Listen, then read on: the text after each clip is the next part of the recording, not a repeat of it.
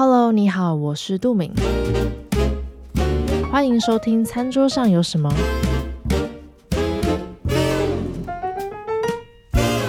这是一个关于饮食文化的广播节目，只要是和吃有关的，就有可能会端上我们的餐桌。大家，我是拖更小天后吗？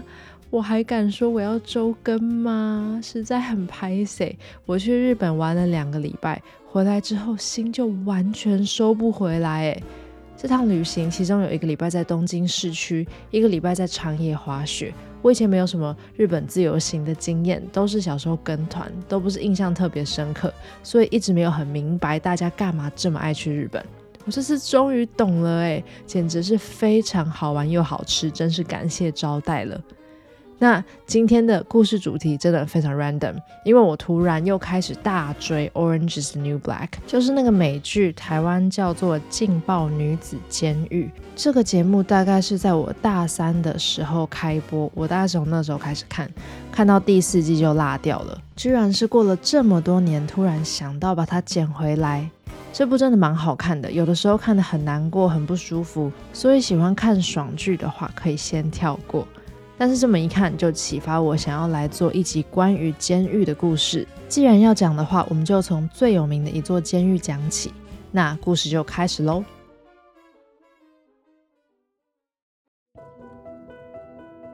在美国加州的 San Francisco Bay 有一座距离旧金山市区二点四公里的小岛，它的四面八方都被陡峭的岩壁和常年只有十度的冰冷海水包围。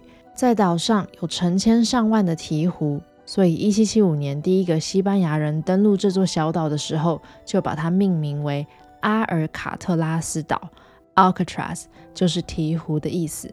从1850年开始，小岛被当成美国联邦特别军事预留基地，因为整个地势的关系，它被取了一个绰号叫 The Rock，但它还有一个更有名的名字，叫做恶魔岛。因为海湾危险的洋流让 Alcatraz 与世隔绝，这个优势让它很适合拘留犯人，所以在1867年，恶魔岛上盖了一座军事监狱，专门在这边长期关押军事囚犯。那这座小岛当做监狱真的非常成功，基本上只要来了就不要想能离开。于是，在1933年，这个 Alcatraz 被美国联邦监狱局接管，正式设置了阿尔卡特拉斯联邦监狱。在这里关的都不是一般囚犯，而是特别危险、特别喜欢越狱、最坏、最难关的那种。比如说，最有名的就是恶名昭彰的芝加哥黑帮 （Chicago Outfit） 的老大 Scarface Al Capone，还有绰号“鸟人”的 Robert Stroud。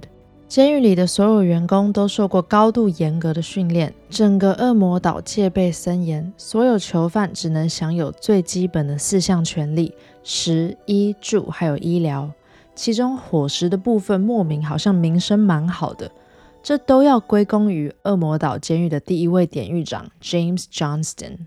这位典狱长特别会用一些严厉的手段管教囚犯。所以在囚犯和其他狱警之间，他有一个绰号叫做 Salt Water 盐水。那我们接下来就叫他盐大哥好了。在食堂里，盐大哥规定囚犯不能交谈，每一个桌子都站着一位警卫，紧紧地看着。毕竟要是有什么刀叉被偷偷藏起来，那就糟了。如果真的不幸还是发生群体暴力事件的话，在天花板。配有十四桶的催泪瓦斯，只要用遥控器控制就能启动。而且外头的警卫也都带着冲锋枪，囚犯们想要作乱的门槛真的很高。严大哥虽然很严格，但他从来不会为了惩罚而惩罚，他的罚则都是建立在维持秩序的原则上。而且他相信，如果饮食不好，就会导致骚乱，甚至是监狱暴动。所以，为了维持良好的秩序，严大哥坚持在监狱里提供好的饮食，囚犯不用担心吃不饱，只要不浪费食物，想吃多少都可以。而且呢，食物还很好吃哦，甚至他被认为是当时整个美国监狱系统最好的。恶魔岛的囚犯人数不多，大概只有两百六十个，在不用大量备餐的情况下，餐点品质就会比较顾得好。有一个囚犯就曾经说。恶魔岛的食物真的很好吃，比你去专卖家常菜的餐厅吃都还好吃。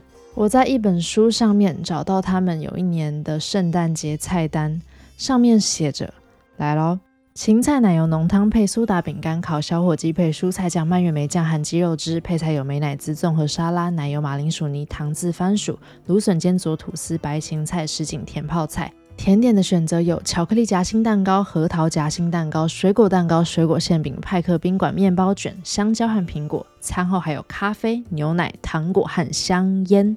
你说就算是庆祝圣诞节，真的也太丰盛了一点吧？大家可以回去听我们讲铁达尼号那一集，他这边吃的比铁达尼号经济舱还好诶。即便是没有过节的时候，也一点都不马虎哦。早餐吃新鲜的水果和蜂蜜松饼。午餐吃意式杂菜汤、综合蔬菜、烤牛肉饼或是鱼排；晚餐有意大利面、可乐饼，再配上甜点杏桃派或是杯子蛋糕。甚至甚至，厨房主管还要求在菜单上面必须要用美味的文案来形容当日餐点，让囚犯们打开食欲。比如说，要多用新鲜、当季、时令、实景、手工、在地这些词，真的不可能呢。当然，这些美食是专属于乖乖听话的囚犯的。如果不遵守规则被罚关禁闭的话，一日三餐就会马上变成无聊的牛奶、麦片和生菜沙拉。但是我们严大哥好像又有点心软，因为如果遇到感恩节被罚关禁闭的囚犯，还是可以吃感恩节大餐，该有的火鸡和蔓越莓酱一个都不少，连南瓜派都还是可以吃得到。吃得这么好。囚犯们倒是个个都被养成一些美食家。在一九五零年的某一次，囚犯们发现最近的意大利面品质怎么越来越糟，每一个礼拜都还是有，而且每一个礼拜都越来越难吃。有一个囚犯就说：“如果下礼拜再敢让我吃到这个意大利面，老子就翻粥。”结果呢，下礼拜一样又有意大利面，果然他们暴动了。然后很快的就又被拿着冲锋枪的狱警们阻止了。在囚犯们被分配到的各个工作里面，厨房工作是最受欢迎的，因为毕竟掌握食物就掌握权力嘛。而且呢，当时囚犯是不能每天洗澡的，但是要进厨房就得每天洗澡了，所以大家都抢着做。在厨房工作还有其他的好处，就是因为狱警们也是和囚犯吃一样的食物，所以狱警常常会对这些会接触到伙食的囚犯稍微友善一点，睁一只眼闭一只眼，让他们享有一点特权。于是就有一些厨房囚犯开始为自己和伙伴们做一些专属的小点心，拿烘焙用的酵母和水果酿酒，甚至呢还会偷渡酵母卖给其他囚犯赚钱。但是恶魔岛的待遇真的这么爽吗？虽然恶魔岛的理念是减少体罚，但他们却用更摧毁意志的方法对待囚犯。因为比起伤害人的肉体，他们更相信杀人诛心。有一些资料提到，囚犯吃得太饱，热量太高，就算其他方面的生活状况被亏待，他们也都没有精神去反抗。有囚犯形容恶魔岛是世界上最苦的地方，就像活死人的陵墓。所以，就算非常困难，还是不乏有囚犯试图想要逃出去。在恶魔岛监狱营业的几十年间，所有尝试越狱的囚犯，要么被活逮，要么在过程中被击毙。就算顺利逃出监狱，也都直接在海上溺毙。不过呢，在一九六二年的某一天，这一切都被改变了。随着时间的推移，监狱日渐年久失修，加上营运的经费逐年紧张，这让一些人感觉有机可乘。于是有四个人就开始伺机而动了。首先是安格林两兄弟，哥哥 John William Anglin 和弟弟 Clarence Anglin，他们因为抢银行，所以被关进恶魔岛。再来是法兰克·莫里斯 Frank Morris，法兰克是个孤儿，被送到寄养家庭后离家出走。从十三岁开始就惹上各种麻烦，不断进出监狱。这次他也一样，是因为抢银行来到恶魔岛。最后一位是 Alan West，艾伦·威斯特，也是监狱常客了。他一辈子总共被逮捕过二十次。他在之前的监狱试图越狱被抓之后，就被 transfer 到了恶魔岛。以上这四位就是我们今天故事的越狱小组了。四个人在当时都大概是三十几岁，在其他监狱早就是旧相识。首先是越狱老手艾伦发现 B 区牢房的通风口似乎没有用水泥封死。他和监狱的维修工人攀谈后，得知这栋监狱的一些结构和弱点，告诉伙伴们之后，大概在一九六一年的九月左右，他们四个人陆陆续续的申请更换牢房到 B 区，靠近通风口的位置，而且都在彼此的隔壁。不知道是典狱长太锵，还是真的太有信心，四个人的申请居然都通过了。于是，四位 B 区好邻居的越狱行动正式开始。日期就选在一九六二年的六月十一号晚上。他们知道逃出监狱之后最困难的部分绝对是离开这座岛。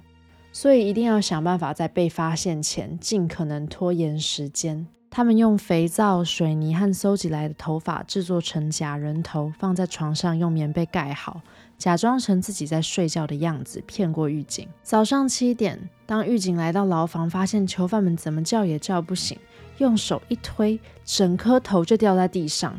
狱警当时一定吓到疯掉了吧？因为我看了假人头的图片，真的是偏精致逼真。那他们是怎么逃出去的呢？就是靠艾伦打听到的通风口。每间牢房通风口都有栅栏，但是栅栏的长宽只有十几二十公分。好险，艾伦发现围着栅栏周围的墙壁很薄，不到十五公分，所以要把它凿穿是有机会的。四人小组从厨房偷来汤匙，从吸尘器把小螺丝钉拆出来，做成凿壁用的工具。花了几个月的时间，在通风栅栏的周围钻出了好多好多的小孔，慢慢的把通风口扩大，直到他们自己可以塞得过去。在监狱每天的 Happy Hour 放风时间，囚犯们被允许聚在一起弹吉他、唱歌。我们先不管他们为什么过得这么爽，反正四人组就利用这个吵闹的时间疯狂施工。那通风口越来越大，难道不会被发现吗？不用担心。他们根本是美术组的，再用厚纸板和水泥装饰，三两下就蒙混过去了。顺着通风口往上爬，就会来到一个无人看管的隐藏空间。这个隐藏空间就是他们这几个月来的工作室，那些假人头啊、工具啊，都是偷偷在这边制作的。但是实际越狱的那一天，只有安格林兄弟和法兰克三个人成功爬到这边。因为艾伦发现他用来加固通风孔的水泥居然已经干掉了，需要重新凿开。等他好不容易重新把洞口扩大的时候，其他人已经离开了。他知道现在已经不可能跟上，就直接回牢房去睡觉了。安格林兄弟和法兰克再继续往上爬，来到连接室外的通风栅栏，奋力推开栅栏的时候，发出了巨大的声响。但是，哎。狱警一听声音没有持续，居然就没有来调查，所以他们顺利的沿着管线溜溜溜溜到地面，再爬过三公尺多的铁丝网围篱，来到恶魔岛东北方的沿岸，因为这一边是巡逻的死角。故事讲到这边，你应该不会以为他们会这么克难，还自己游泳吧？当然不会，他们拿出用五十张雨衣自制的救生衣和救生艇，开始充气。怎么充呢？用嘴巴吹是想要缺氧吗？他们连这点都想到了。